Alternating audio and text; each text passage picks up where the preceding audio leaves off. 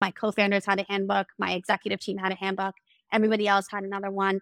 So there was nothing left to chance or question. Like nobody had to text me for a password or for like, what do I do in this situation? I had a list of like, if anything on this list happens, you call me. If anything on this list happens, you text me. If anything on this list happens, you can email me. Like,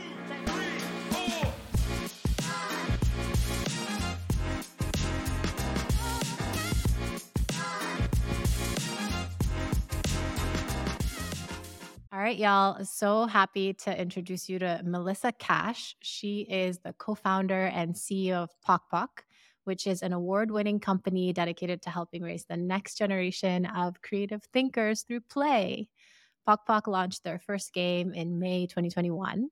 The app is Montessori inspired and encourages kids to learn through independent play.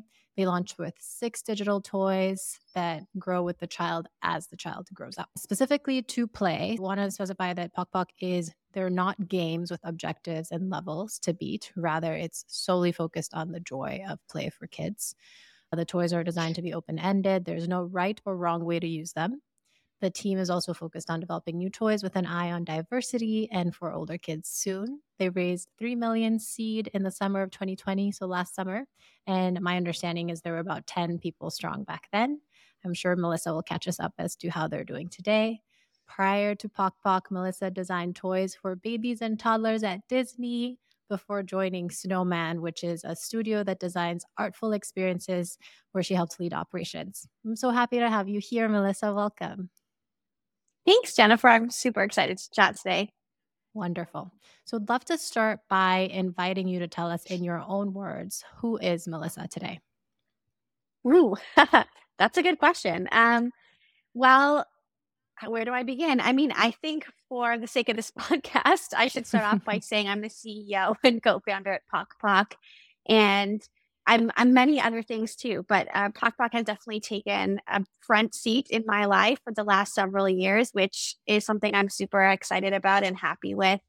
Um, and outside of work, I'm I'm a mom. I have a 15 month year old son named Oliver, who is amazing. He's walking, he's talking, he's taken up a lot of my time, and uh, yeah, he's wonderful. And I think for me, a big part of who I am is also my family, my friends, my hobbies, and just trying to retain a little bit of identity beyond motherhood and being a CEO as well. So, um, for me, that means like getting in touch with nature and spending time outside, spending time by myself, which I really love to do.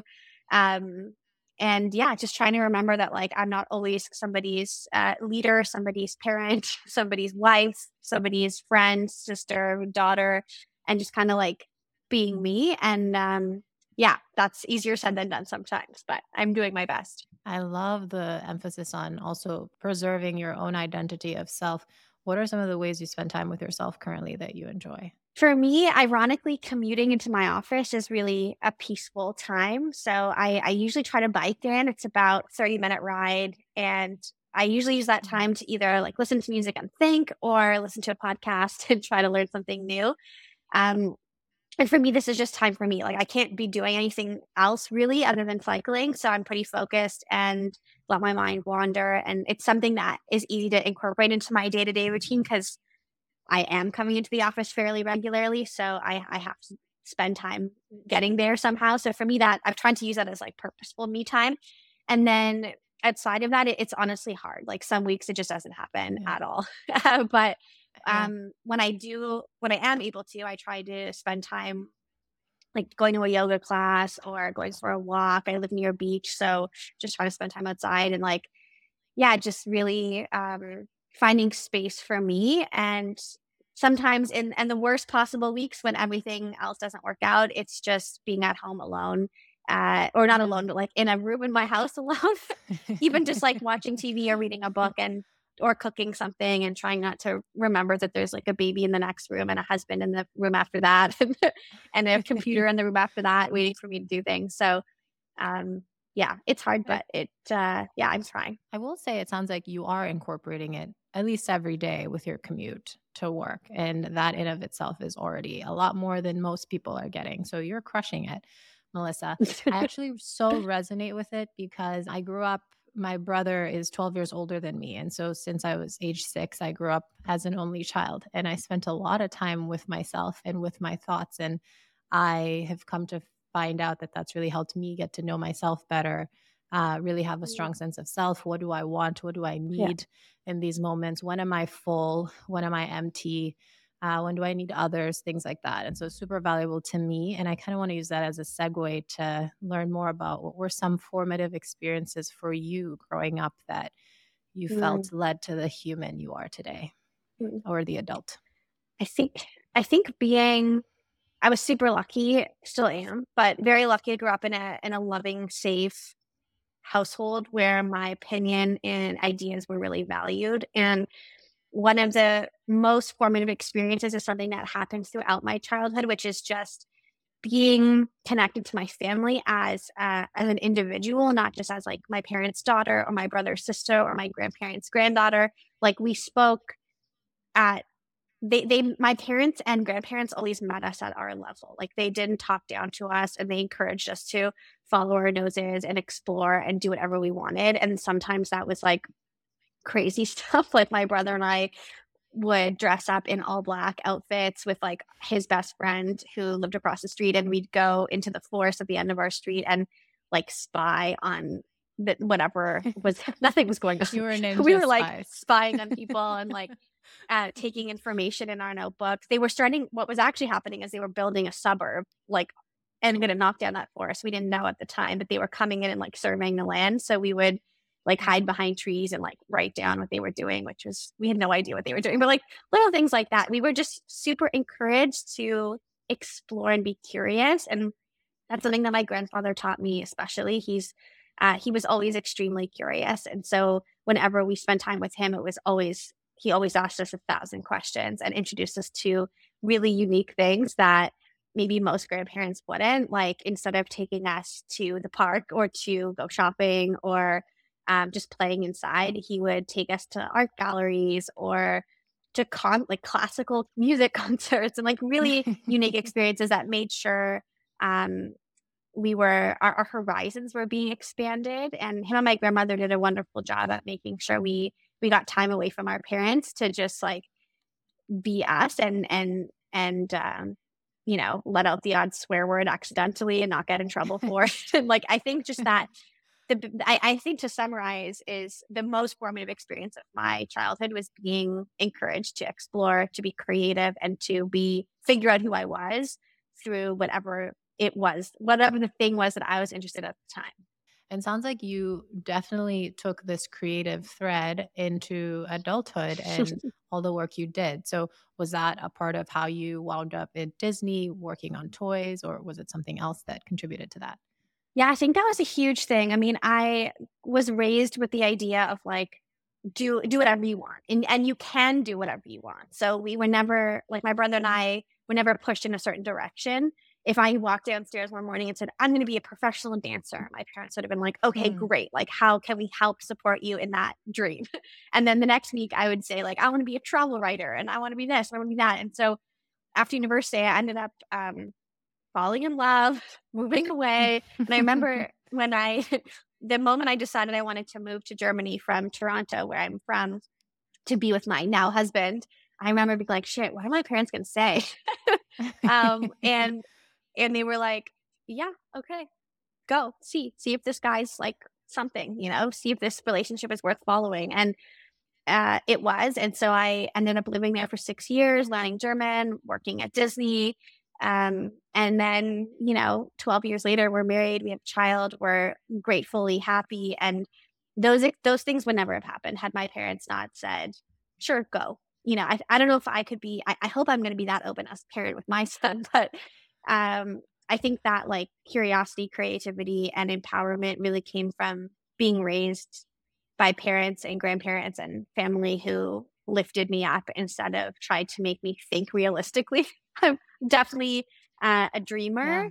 Sometimes, um, sometimes that's not so positive and can kind of bring me down, but usually it's a good thing. When you said you were so fortunate to have parents who weren't tying you into the reality of things, it made me think of, I think most of us are much are capable of much more than maybe we think is realistic and yeah like society tends to say oh you need to do this to have this stable career or you need to follow this path based off of various influences that other folks have had. And it's so interesting because every single person is so much more capable of what they believe they are. And for instance, you are very fortunate to have parents like that. And for other people, they find it through different means. But it's such a wonderful thing to open up your world and your horizon and a lot of like design thinking that comes from that. Um, I'm curious, your husband German?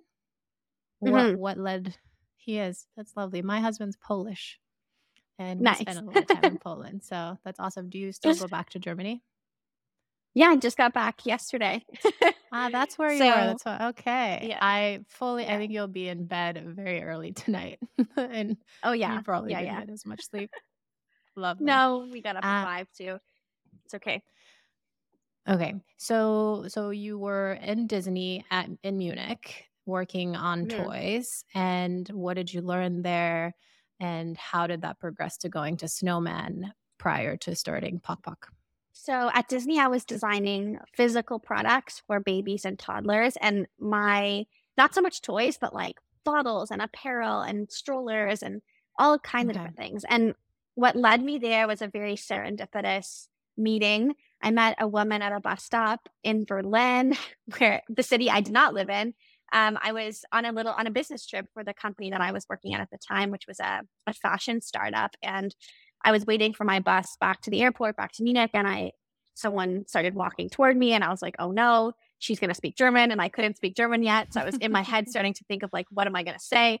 And then she, in English, she said, "Hey, do you know what time the bus is coming?" And I was like, "Oh shit, she speaks English," and she ended up being American and was also on her way back to Munich, and so we chatted the whole way back, and she was working at Disney, and I ended up through her, we just stayed connected. And about a year later, I was sitting next to her in an office um, as a designer. So it was a very cool experience, and I learned a ton there. I think one of the biggest takeaways I learned there was how to how to work with a lot of different personalities and and how to navigate the red tape of a giant company.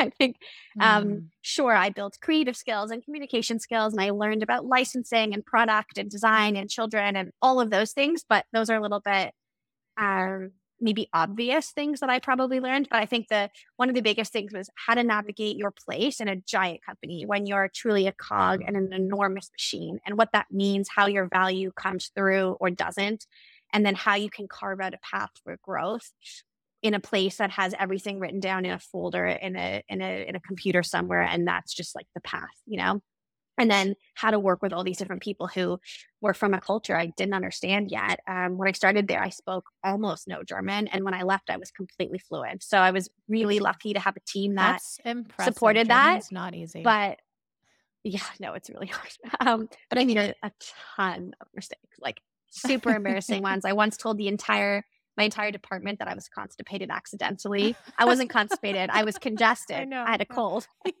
and it was like so many things, like so many slip ups, so many. I, I, walked out of a meeting once. I thought it was over, but we were just on a five minute break, but I didn't understand. So I just disappeared. And then hours later, my boss was like, Where did you go? so there was a lot of things like that at the beginning. And so I learned about how to find my place. And I think a big, a big takeaway there was just self advocation and trying to remember that like you're the protagonist in your story, but not in anyone else's. Even for your partner, for your best friend, for your parents, you're the secondary character for them. So if you want to find your way through something and you want to grow, you have to take that into your own hands. No one's going to just hand it to you. And even though there was kind of like a clear path for growth at Disney, I really had to learn how to advocate for myself. And it took me a few years to actually figure that out. I was I wasn't stagnant, but I wasn't really going where I wanted to go and doing the things I wanted to do every day. And I was extremely unsure of myself because I was navigating a new career in a new language.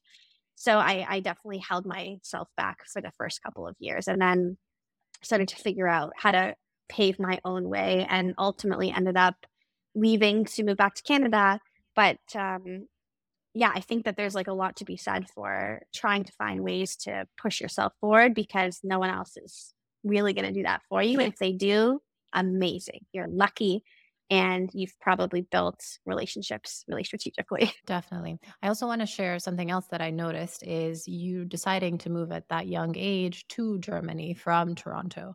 And that mm. you just mentioned some of the slip ups, how tough it was to learn this new language, etc., assimilate in a new country. And I think, however hard that was, it also contributed a ton to your growth, to your perspective in life. And I'm sure that there are perspectives that you bring into Pok Pok as a friend, as a daughter, as a mother, as a partner, etc., and as you, as a human to yourself, uh, that come from that because you've expanded your world in that way. Definitely, I think moving to Germany was was one of the most pivotal moments of my life because, or it goes back almost even further. I, I studied abroad in university. That's where I actually met my now husband originally, and mm. I was living in Helsinki at the time, and also totally thrust out of my day to day life and world in, in Canada. And I wanted that so badly. I worked really hard to save the money to get to go and do all those things. But had I not done it, I probably would just, not just, that's the wrong word, because these are not poor jobs or careers, but I would probably be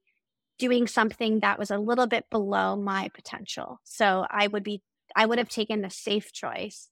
I would have probably I was working in restaurants a lot in university, and I oh I got my whole just I'm sorry, um, and I I probably would have stayed there, or I don't I actually don't know what I would have done, frankly, but I know it would yeah. have been safe because I hadn't built the resilience and the confidence yet that came with throwing myself into a foreign country. I had no friends. I had no idea how to speak the language. I had no real career plans either. I, I was like fresh out of university thought I'd maybe be a travel writer, realized that it's expensive to travel. So that, that mm-hmm. wasn't really ideal in starting up. And then um, just kind of trying to figure out what my path was. And um, it definitely defined yeah. a lot of who I am now. And I'll, I'll encourage anyone else to do it, especially our employees. Like we just had somebody last year, he'd never left the province of Ontario, mid 20s and had the opportunity to go. And I, I remember talking to him about it during the pandemic and saying, like, as soon as things open up, you should really go live somewhere else for a while and you can still work with us. But we don't have a remote culture really. But um, he did. He went to Italy for three months and came back different for the better, I would say. It's beautiful. I'm half Ukrainian, half Sierra Leonean, grew up in Sierra Leone, moved to the US, also worked and lived in right, Paris. Yeah. So I understand and appreciate, and I personally have also grown so much from the cultural exchanges. I think it's so beautiful that we get to share the world with 8 billion other humans with their own journeys and their own stories. And there's so much to learn from one another. So, uh, totally encouraging folks to push, push past your comfort zone. There's tons of learnings as long as you're safe and doing it safely. All right. So, coming back, so you moved back to Toronto and you joined Snowman, which your brother runs, and you were helping run operations there. And through this, you had some team members that came up with the idea for Pok Pok that resulted in Pok Pok. Tell us more about this. And this is always helpful for other entrepreneurs who may not identify right now as entrepreneurs, may not feel like they have an idea or whatnot. And so I think mm-hmm. these experience shares are always super valuable for folks to hear how others came into entrepreneurship. What you just said there, I think, is very important about how a lot of people want to be entrepreneurs and don't have an idea or they don't feel like yeah. they can do it. And I will just say, I didn't have the idea. Um, and that's totally okay. So I moved back to Toronto, and my brother owns a company called Snowman, like you mentioned, with his childhood best friend, the guy we were running around in the forest with, awesome. and um, who has now become, of course, a lifelong friend of mine as well. But they uh, they were just about to launch a new video game called Alto's Odyssey, and uh, my brother asked me for some help doing PR, which I had done before Disney, and I was fresh off the plane, didn't have a job yet, and was like, sure, I'll help you for a couple of months. And my brother and I have worked together over the years. We delivered newspapers together. We worked in a restaurant together, in a toy store together. Like we've kind of always mm-hmm. been side by side in so many ways. So we were like, we shouldn't build our careers together because then that's all we're going to have. We're going to just talk about work all the time and it's going to be, it's going to suck and we're not going to mm-hmm. remain as close. And then, so we put an end on it. We said three months, I'm going to help with the launch and I'm going to leave. And that's what happened. We worked super closely on on that, and while I was helping him out, I ended up getting hired to work at a, a startup in Toronto. So I left to go do that. But just in the final days helping out Mm. uh, my brother's company with that launch, I met um, Esther and Mathijs, and they are husband and wife artists from Belgium. And Mathijs had brought over to Toronto on his latest visit a couple of scribbles and ideas of an of an app that he and his wife wanted to make for their oldest son to introduce him to technology in a healthy way because they couldn't really find anything out there on the app store that they felt comfortable sharing with him. He was two at the time, spoke only Dutch, and they wanted him to find something that they he could do independently so that they could tend to their newborn baby. And so they had this idea to make a digital busy book. So, you know those books that we all had growing up, like a bunch of images and you can just look around. So they were Mhm. going to digitize that idea. And they had just a first few ideas and they wanted to show them to my brother Ryan and Jordan, his business partner. And my brother called me into the room and was like, Hey, Melissa, you should see this because you just worked at Disney for five years. Like you might have some some insights. And I was just blown away by the first illustrations because they were so unique. They were only done with six colors, very simple. It was the kind of thing like I would hang on my wall as an adult.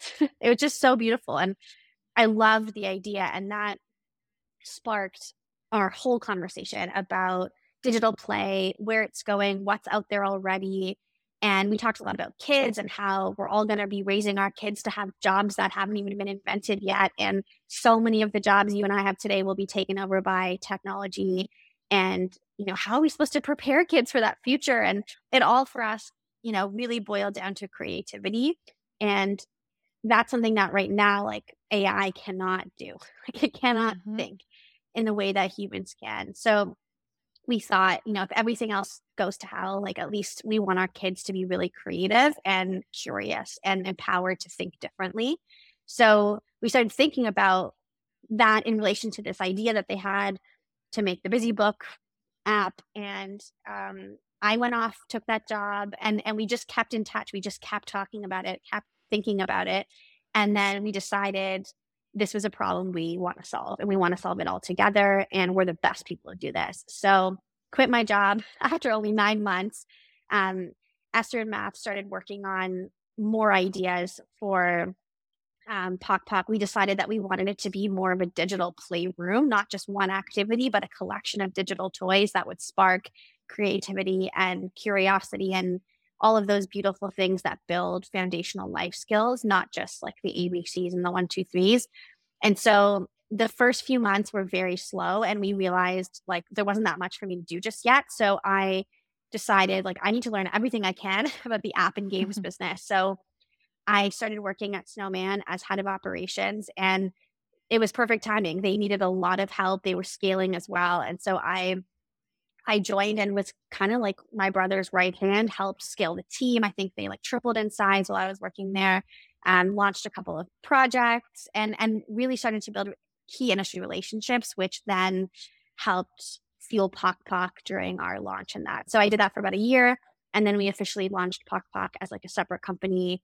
Um, was always a separate company from the beginning, but we Mhm. publicly announced and did all of those things. And in the meantime, hired a couple of people to help us build our our first version of the app, which, like you said before, was six digital toys in 2021 and is now I think about 15 or 16. So yeah, it's Yeah, been a so. Kind of a wild playing. ride, but yeah. oh, awesome.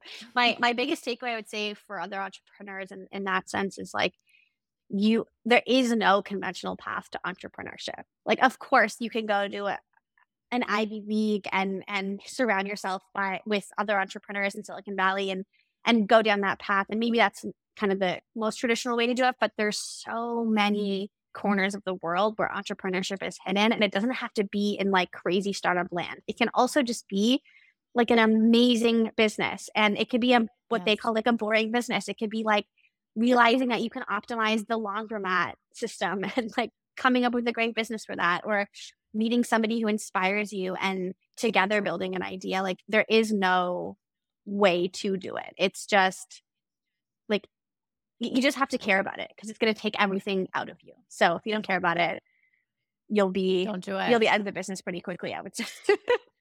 Yeah, don't. Uh, no, but no. for me, I feel like the takeaway here is just stay curious. Totally. There's no conventional path and just stay yeah curious and work with people that you enjoy working with, admire, respect, and to your point, work on something that you're super passionate about. But essentially, you and your brother were curious in this state.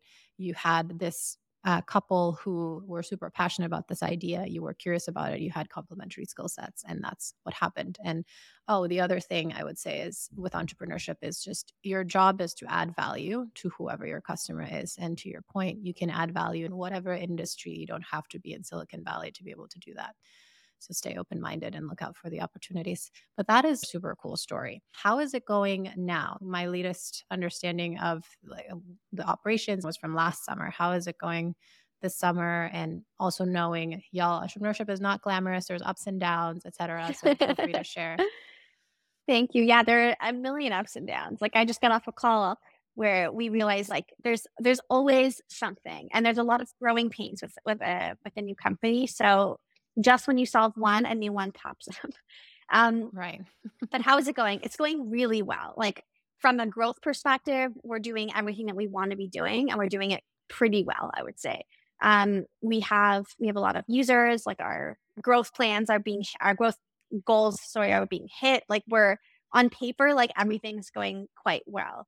Um, we are we just hired a few new folks. We're hiring for one more role. I think managing people and the team is probably the biggest um, time piece for me where I spend a lot of my time is just making sure everybody's happy in their jobs and doing what they love to be doing and and working in their area of genius and mm-hmm. and are supported by our company to move forward and help us grow and be better because I think happy staff make happy products and and make things so much better. So a big focus for me is is the team.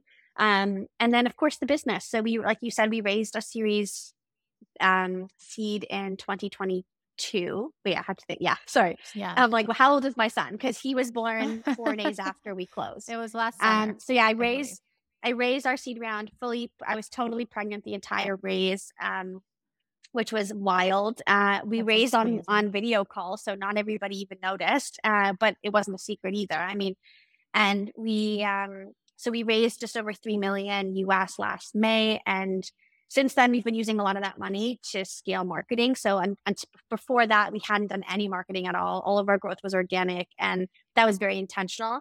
So the seed round for us was all about scaling marketing and testing user acquisition and figuring out like the best way to acquire customers and retain them and all of that stuff. And so right now we're in that phase of fine tuning all of that, making sure all of our systems are working and continuing to grow and expand the app in terms of content so that we can go in and raise um, our next round next year. So it's extremely Amazing. busy, but um, things are going pretty well are you at liberty to share what your revenues are, how many FTEs you have right now, and then what your growth plan is? Is it more toys, older ages, things like that? Yeah, I can share something. So right now we have 15 full-time employees at PokPok, including myself. So it's a really good sized team for what we're working on. It's totally split. So half of that are people who work on the design and play and engineering part of the actual toys. And then the other half work on marketing, growth, data, that kind of stuff. Um, mm-hmm. For us right now, like our our core growth plans are really in terms of users, like that's where we're focusing most of our time versus revenue. Um, but we're still very pleased with revenue. And our right now we're only available on iOS, so we launched there exclusively, which was intentional. And so in the next 12 months, we'd like to bring PokPok to Android, scale some developing markets for us. Um, the US is our biggest market, but China is also very interesting and has been growing organically huh. since we launched. So we want to um, investigate that a little bit more. We want to continue to actually grow the the toys in the playroom. Something very interesting that happened was so we launched sort of toward the end of the pandemic. We started PokPok before the pandemic, but we hadn't launched in that like critical key screen time panic phase that most parents mm-hmm. went through, uh, for better or for worse. I mean, and we we designed the toys in PokPok to grow with kids between two and seven years old, and that is information that we build the company on. And that came through tons and tons of play testing with kids and families and schools. And what's really interesting is that that's always been true for us, but only in the last maybe three months, we're starting to get a lot of feedback from parents with kids under the age of two who are using the app. And this is mm-hmm. very controversial because I think a lot of people are anti screen time for kids in general, which is, you know, their prerogative, of course. Our whole yeah. goal with Pok was to make it feel like as least digital, as little digital, that's not even grammatically correct, but like not, I guess, as I least digitized as possible. So it feels more yeah. like a wooden toy kind of come to life. And that is really intentional for us. We want kids to not feel overstimulated or addicted to Pok Pok. We don't want them to play with it every hour of every day. We want them to be outside in the mud, getting dirty and throwing balls around the street and stuff. So, um, but what's very interesting is that since we launched the company, a lot of people have been questioning the fact that young kids actually do use it, especially around the age of two and three, where their attention spans are naturally quite short. And we have quite good playtime. So our average session is about 30 minutes. And if you're picturing a two year old, like my one and a half year old cannot do anything for more than 10 minutes. So it's a pretty, pretty wonderful thing to see. And knowing that we're doing that without that like addictive kind of candy like mm-hmm. component that most apps have with like all of the bells and whistles and levels and scores and dancing rainbows and all those things. So um when we found out that we had even younger users on the app and parents who want that, we were kind of shocked, honestly. And so what we're thinking about now for the next year is how we can how we can expand the app to that age demographic in a mindful way because children under the age of 2 are very very very different than children above the age of 2. There's a very there like children's brains develop so quickly even on a day-to-day basis under the age of 5, but under two is where you see really, really rapid brain development and the needs of children change constantly. So we're now just thinking about do we want to expand Pok to that age range more mindfully? And if so, how? Because right now, you know, we do get the feedback sometimes that, like, oh, my one year old can't really use it or is confused. And I see it because I was on an eight hour flight yesterday with my 15 month old. And yeah. at some point, I was like, oh, let's try Pok um, because he he does love looking at it, but he doesn't interact with it too much because his motor skills are just not developed enough to manage the touch screen. And so, of course, like, of course, we have people churning because their one year old can't use it, quote unquote. And um, so we're trying to think about that and and how we how we continue to grow the company. I was playing with the toy where you can like draw with the lines and I loved it. It almost felt soothing to me and this does resonate with me. It does feel a little bit like a coloring book, but it's mobile. It's on your you can have it on your phone, you can have it offline. Mm-hmm. I loved like that there weren't like to your point all of these da da da da da da or all these noises and like, all the pangs and where you're like yeah, oh yeah. my god what's happening and it was so calm and normal. I opened the toy, which was, I believe, what your co founders had originally came up with, which was probably this digital painting almost and I it was it was beautiful to look at the one with the world and I was like wait what do I do yeah. oh I just look at it I, I was playing a two or three year old toy game so I completely yeah, yeah. understand what you're talking about and it just felt super calming um what else just speaking of like today obviously we have all this talk about screen time especially contributed by the covid epidemic. For instance my brother has a 16 year old and a 12 year old and we do try to limit screen time for them and we're seeing in the news about mm-hmm. mental health of teenagers etc what else comes yeah. into account when you think about creating a calm and safe app for kids? What should parents be considering? It's a really good question. I think the most important thing that we we keep in mind is visual and auditory stimulation. So with with most kids apps, kids TV shows, YouTube channels, it's very bright, very fast, and mm. typically mm. pretty stimulating. So there's a lot going on. Um, you'll see animations that move pretty fast across the screen. You'll see bright colors all mixed together, and you'll you'll hear a lot of auditory stimulation. So something we wanted to do was the exact opposite. so Pok is slow. Like if you tap on an animation in the Busy Book toy, it moves slowly. As an adult, you're like, why is that apple still falling from the tree? like it um but yeah, for but... a child, it's that is the pace that they live in, right? And so mm-hmm. making sure that it's not overstimulating is a huge piece of Pok. So the animation pace is a little bit slower our sounds are very gentle. So we record all of our sounds by hand, which is very, you know, strenuous and time consuming and expensive, but makes it soft and gentle. And, you know, we have our sound designer literally like he just posted on Slack yesterday that he was doing an interview with a sponge, but he just had a sponge in front of his microphone and he was just squeezing it. And that was that's a sound in Pok. And it's Beautiful. probably not for a sponge. It's probably like a person walking through water or something. Like who knows what he's yeah. working on, but like that those are the details that I think parents should look for is is you know, how does it make them feel? If they feel calm and relaxed while looking at it or playing with something, it'll probably have the same effect on their child. And one one tip I always like to mention is think about when you have a when you see a young child play with a cardboard box or a button on someone's shirt or a zipper, and they can do that for several minutes. They don't need much to be engaged. So you don't have to actually like attack them with a lot of different things and a lot of moving parts.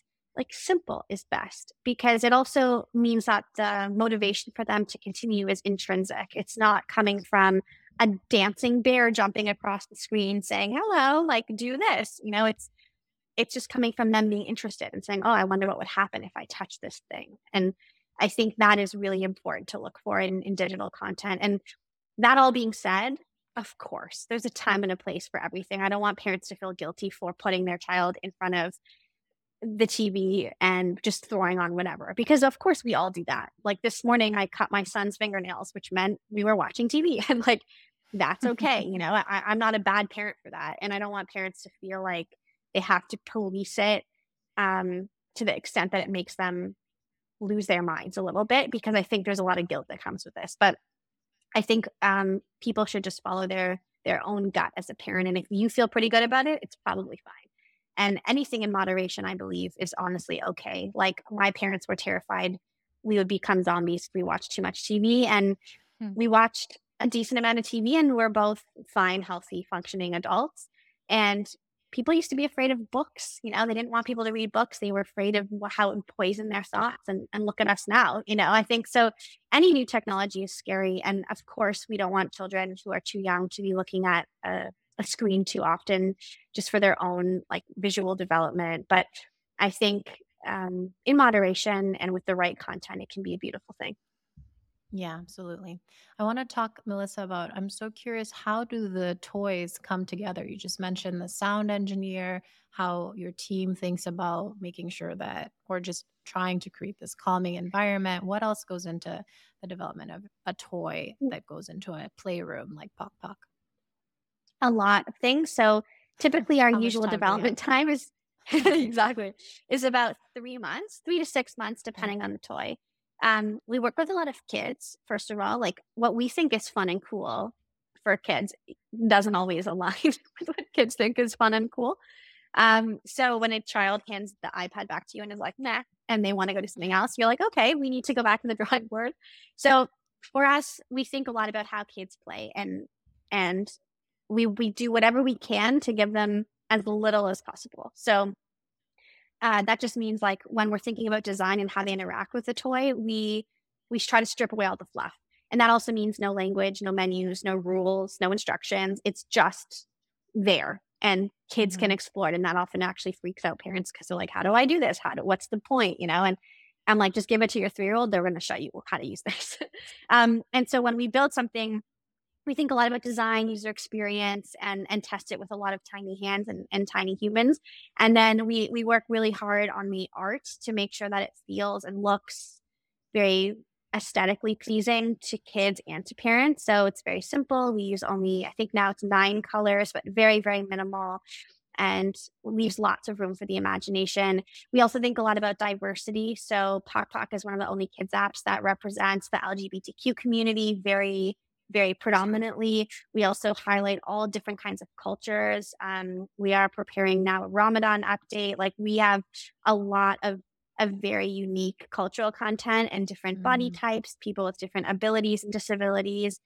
It's really important to us because kids are forming their biases and assumptions about the world right now. And everything that they see and do affects that. And so we want to make sure we're doing our part to to try to show them what's going on in the world around them. Who are these people? And so that is a huge piece of building an, a toy as well as some of like, for example, in the drawing toy you mentioned, there's no people, so there's no room for that. But like, how do we make it mm-hmm. accessible? How do we make it, um, you know, really user friendly for children who might be neurodivergent? And so we're always trying to think about accessibility, diversity, inclusion. And then um, another big piece is rounding up the playroom, making sure that we have all sorts of toys. So if you if your kid's really into sorting right now, there's something there. If they're really into STEM and cause and effect and learning how things work, so if your kid's wandering around the house clicking on the lights constantly, like we have something for them to do. Or if they're really into art and want to create something or build make music, like we have everything. And so we're we're that's not true. We don't have everything yet. we're trying to have everything. We're so thinking. um so that kids are um, you know, because kids get sick of stuff, right? Like there's yeah. so much toy rotation that goes on. And so we want to make sure, like, okay, if your kid's loving storytelling right now, we have a bunch of toys for that. But then if they wake up tomorrow and they think that's uncool and they want to go build a tower and knock it over, they can do that in Pok Pok as well. So those are really the big things we keep in mind when building the toys. Beautiful. And it takes, you said, three months ish to go from design, drawing board, testing with the kids, figuring out what actually is sticking to then creating the toy and mm-hmm. including all the sounds and other elements? Typically, yeah. We have what we call big toys and small toys. So some of them are take much less time. Some of them take way more. we just launched mm. a toy a little while ago called World Puzzle, which allows kids to build their own world out of puzzle pieces. And then every time you click a piece in, the world expands and you can actually mm. play with it then. So that was a very complex one to build. It took us a lot longer than three months. I think it was nine months even um, yeah. from like original concept to completion. And and that's important too, because we need time to come back to things. We often try to split production cycles. So our team will work on something really heavily for a few months and then they'll step away from it for a few weeks and come back with fresh eyes and a lot of playtesting data so we can um, make sure that we see things from a 360 view and, and don't get too deep into our own world and, and like step yeah. out of ourselves a bit too. Makes sense. I want to transition into you running Pok Pok. You had mentioned you fundraised while you were pregnant.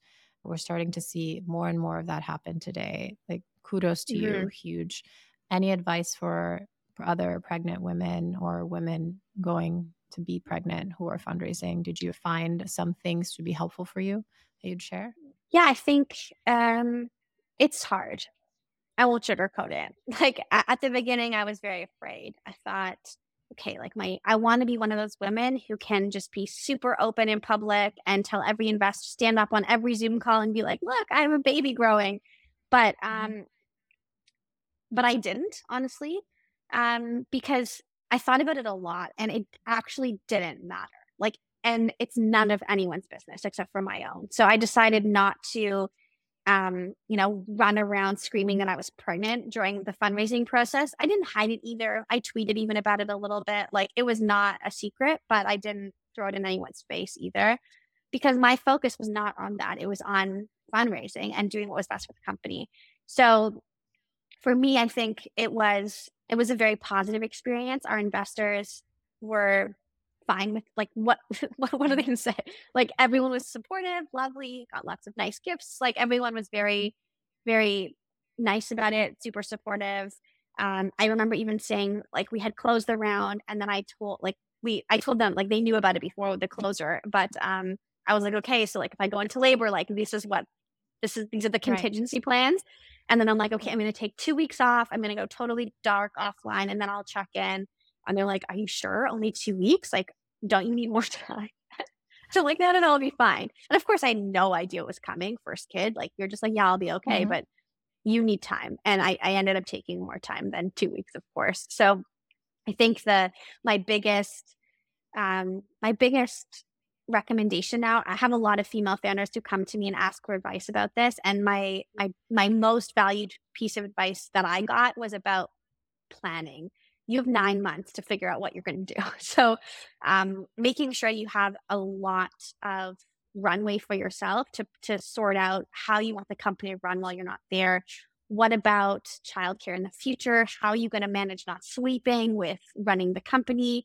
When are you going to work, and how is that going to affect your team? If you're only online at night and they're and you're pinging them on Slack, they're going to have anxiety about having to feel like they need to answer you. And there's so many little nuances it, but you have time.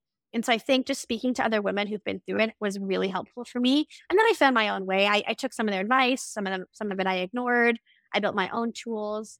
Um, I think the biggest the biggest thing that helped was just setting myself up for success with a very very very detailed handbook of like this is what what's up with the company. And I had different handbooks for different parts of the team. My co-founders had a handbook, my executive team had a handbook, everybody else had another one. So there was nothing left to chance or question. Like nobody had to text me for a password or for like what do I do in this situation? I had a list of like if anything on this list happens, you call me. If anything on this list happens, you text me. If anything on this list happens, you can email me. Like so, I was very clear, and, and that helps me. List, don't call me. yeah, that was the longest list. um, so it was very, it was very clear and, and simple, but it was stressful. Honestly, like I, I don't recommend the our closing date got a little bit pushed as they always do. And so like I mm-hmm. was supposed to, we were supposed to close maybe like a week before I, my due date and which was already cutting it fairly close, but I ended up being late and um, every day I was like, please don't come out. Please don't come out. Just give me one more day, one more day. And then obviously like the baby is not listening to that. He's and like, I'm ready. Let's go. so um, as the second I went into labor and contraction started, I just texted my co-founders and was like, it's happening. I'm offline. Good luck. Godspeed. and, uh, and then I only found out the round closed. I remember when I got a text, I had like, my phone was like probably in a drawer. Frankly, I was so out of it right after my son was born. And then I got like, I pulled it up and saw I had, I don't know, like 50 unread messages from my co founders, but it was all just like emojis Congrats. and like, we're done. We got the final check. And I remember looking at it and just being like, eh, okay. yeah. In the moment, I just, I honestly didn't care. I was like so exhausted. And then the next yeah. morning I woke up and was like, holy shit, we did it. Like, and so I think um, I would love to really in- take more time to enjoy that moment. I mean, it's definitely not like it's a win in some ways, but it's actually also not. It's just the beginning of like a new phase of the business. And it just means like, okay, now yeah. shit gets more real. You got to get down to business. So, yeah, my advice would be like, it's totally doable. It's stressful, but one isn't in life. So yeah. if you want to have kids, just go for it. Do it. Thank you so much for sharing that. Again, the more stories like this we hear, the more we normalize it. And my personal hope is we have more and more of this. It's very natural thing, childbirth. And it just happens that now we, we are, as women, getting more opportunities and more of the chances to get funding, et cetera. So I strongly predict this will only go on the rise. And to your point, it's nobody's business but your own and plan yeah. well like you did. And stresses are honestly a normal part of life and you'll get through it with your village around you and and your planning. So again, that totally. was huge kudos to you for, for getting that. But I feel like the next you. one's gonna be a breeze. You're gonna be like, ah, I'm not pregnant. I think so. I so we'll see. Actually, my my co-founder, my, my co-founder Esther had the best advice because I was really worried at some point when I was like, shit, we're raising, I'm pregnant now. Like, what are we gonna do? And she's like, Melissa, people, founders get pulled out of their company every single day for extenuating circumstances no one could predict, like health, family emergencies, so many things. Like this is one that you can plan for. You have nine months to get ready. Like, why are you worried?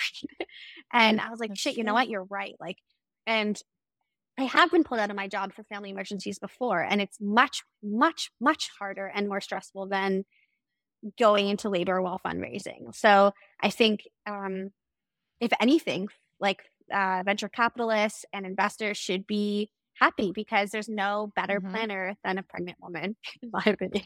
and there's no better worker than a mom who needs to juggle motherhood and work. They oh, you, for sure, especially in done. my space. Like being a mom made me a better CEO, hands down. Yeah, that's right. And, um, exactly. So, yeah, it was it was a great personal development, professional development moment for me as well. Huge. And how about you had also talked about how the team is so important to you. Love that. Yeah. How are you finding, again, experience share for other CEOs, ways to empower them? I had read recently that you started implementing Black Box Friday for creativity. It's the last Friday of the month. No one's allowed to do anything except a new creative project. What other yeah. types of systems have you found to be able to empower your team to excel?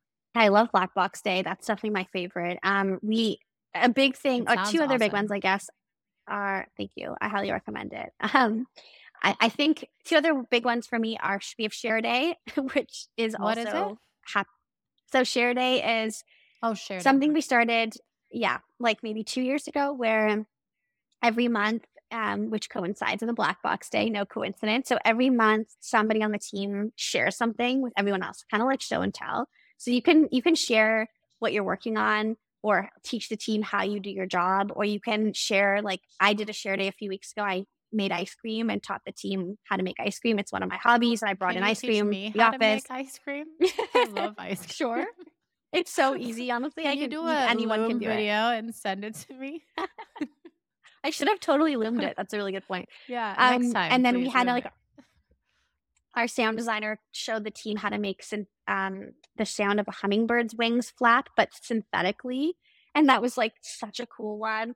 Um, one of our like our creative production director or head of creative and production taught everybody um, woodworking, which he does in his spare time, and like made this really cool project and like it's such a cool thing. It takes everyone out of the work. It shows everyone on the team that we're all more than our jobs. And mm. it also, for those who do share what they're working on professionally, it it definitely adds a layer of respect and understanding for those who are like, hey, where's that last sound? And you see, then we had a 30 minute demo and how a single sound can be made. And you're like, oh shit, okay, I understand why I might be 10 minutes late this week, you know? So I think yeah. it adds just a lot of um empathy. understanding and empowerment for everyone on the team, empathy. And mm. it also empowers people on the team who don't normally like to speak up or a little shyer to get out of their comfort zones and and talk and share something important to them, which I love to see, especially from the women on our team. And um, and then another thing we like to do is so we're a pretty small company. We don't have any like official budgets for personal development or anything like that yet, but we do have an open policy on um, if there's something you want to learn, just pitch it to us. Just send me a Slack and say, like, this is a thing I want to do. This is how much it costs. And I've never said no once. So there's a, a nice, like, open policy on that. We try to encourage everybody to upskill and, and try new things, go to conferences, read a book. You know, it doesn't take much, honestly. I think just like creating a culture where there's no wrong answer or no bad question and people can really um, feel feel feel safe coming to you yeah with whatever it is and and showing who they are yeah and, and like we all spend most of our lives working so i want everyone to enjoy what they do and it'll make them better it's selfish it'll make them better employees frankly but it'll also yeah. just make them happier which helps me feel better about employing them it, it's a yeah. it's a, a flywheel of awesomeness and i, I love i'm that. trying it's to get better at that awesomeness. But, how about you, Melissa? What empowered or helped you navigate being a CEO? And I'm that's just an ongoing journey. It'll, you'll continue to evolve. But what has there been oh, something yeah, that's been super helpful super for you? Mm, I think my my fellow founder friends or like fellow startupy mm-hmm. friends who like just get get it. Um, they've been great my brother is a huge support for me. Like we're very close. We we both run two companies, so we're we're busy. And um, he's the one who told me like I could do this when I was like, I don't know, maybe we should get someone else. And he's like, What are you talking about? Mm-hmm. Like you're the CEO. You're going to be the CEO. I was like, Am I? Like, are you sure? so I think um, having other people who you respect and who understand what you're going through lift you up is really important. So on the days when you're like, Why am I here? Who put me in charge of this company. I'm making yeah. all the wrong decisions. You have people there who are like, okay, maybe you screwed up today, but like tomorrow you'll be fine. And so that is huge. Like I couldn't imagine going through this without a co-founder. Esther has been a huge rock for me. Luckily, we never seem to melt down at the same time. We have totally different jobs actually and very different skill sets. So I think having a partner who gets that and understands you and your own weaknesses and strengths is huge. And then um, personally, just having wonderful family and friends who are there to cheer you on because there's so many days where I've just felt like giving up or crawling under the blankets and not coming out. But um, my husband has been awesome and just reminding me at the end of the day that like it's all okay and like this is just a job and just a company and if it doesn't work out or something goes to shit the world's not going to end and not that i'm trying to screw anything up but you know, the the worst having case scenario isn't actually yeah, having that perspective, like my therapist told me, like it, when you're worrying about something, think about the worst possible outcome and and really think about what that is and what that means and like is it actually as bad as you think it's going to be? And that's always helped me too. So when whenever i'm panicking i try to think about that and and realize like yeah. oh you know what? Even if that happens we'll move on. We'll get better. We'll pivot. We'll survive. We're smart and um yeah it's good to have people people Absolutely. that's my answer helpful Absolutely. helpful people great great answer the entrepreneurship is a lonely journey and it makes sense it's one like each every single entrepreneur is adding value in some way to some particular customer and each of those the value you're adding and the customer you're yeah. adding value for in the industry you're in will differ from all these other entrepreneurs. It's not like there's one entrepreneur that exists. And so you are regardless of what you're doing figuring it out. Sure there's ways to grow your company build a product etc but it's going to be specific for your industry. And of course you're going to yeah. have times when you feel like oh i don't know what i'm doing or i need to figure something out from scratch or get help and these people to lift you up and share their experiences of how they've done it. And i love what you said about you and your co-founder have never quite melt, had a meltdown at the same time that is huge i so resonate with that it's so nice to have the other person to have your back and vice versa um, so, what a lovely way to end, Melissa, and also emphasizing play through all of it. I had such a blast with you today. Thanks for coming on and sharing about your journey and Pok Pok, and I can't wait to keep in touch. Thanks, Jennifer. I love the pod and really appreciate you having me on. Thank you for listening. Don't forget to subscribe. And if you like what you hear, leave a review and share.